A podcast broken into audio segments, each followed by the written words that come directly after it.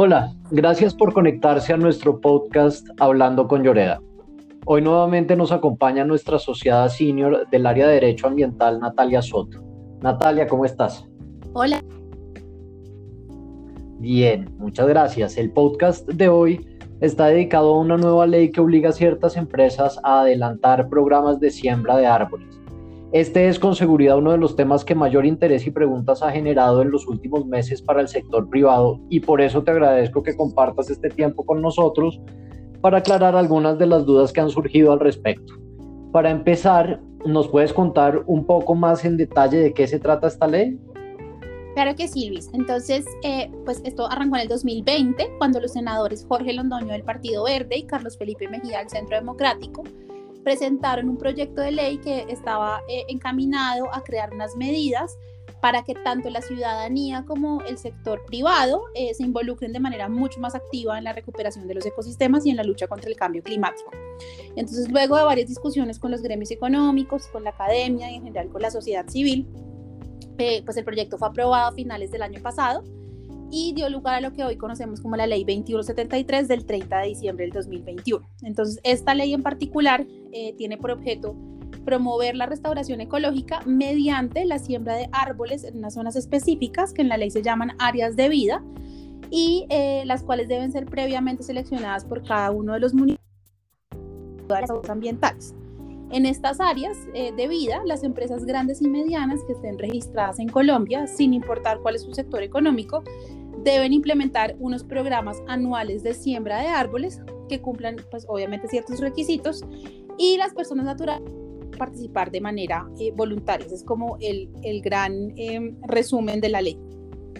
Ok, buenísimo. ¿Y exactamente cuáles son las obligaciones de las empresas y en qué condiciones se deben cumplir?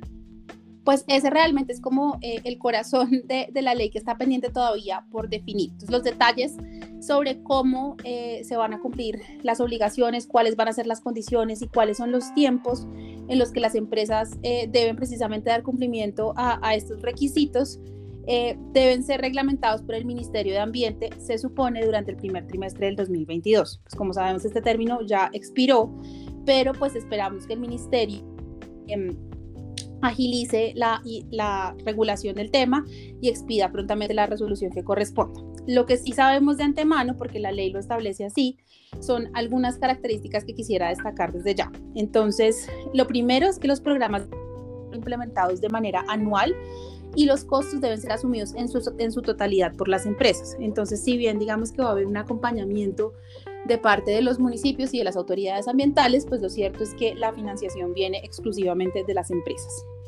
Lo segundo es que el número de árboles que se tienen que sembrar dependerá del número de empleados y se deben sembrar mínimo dos árboles por cada empleado. Por ahora no es claro si los empleados incluyen a los directos y a los indirectos. Esto hace parte, digamos, de los temas que habrá que eh, reglamentar eh, en la nueva regulación que expide el gobierno. Lo tercero es que los lugares donde deben realizarse las siembras deben ser definidos previamente por los municipios, pues garantizar que los árboles se siembren en zonas que sean ecológicamente estratégicas y no en, digamos, en cualquier lugar. El cuarto punto es que las jornadas de siembra son como actividades internas de las empresas y tienen que desarrollarse durante la jornada laboral, observando, por supuesto, los protocolos de seguridad ocupacional. Y lo último es que el programa de siembra eh, que se establece en esta ley es diferente a cualquier otra obligación ambiental. ¿Esto qué quiere decir? Que si la empresa tiene alguna obligación de compensación forestal, por ejemplo, que se derive de un permiso o de una licencia, esto no se cuenta para efectos de, de dar cumplimiento a la ley veintiuno sesenta y nueve. Entonces, esto digamos que es a grandes rasgos como algunas directrices que ya están incluidas en la ley. Sin embargo, el contenido específico de las obligaciones, como te decía en un principio, va a depender de lo que el Ministerio de Ambiente finalmente establezca en la regulación que de, pues, está próxima a ser expedida.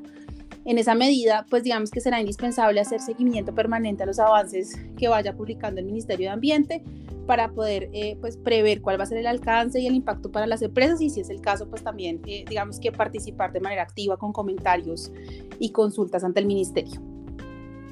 Bueno, no, pues creo que muy claro, Natalia, muchas gracias por tu apoyo.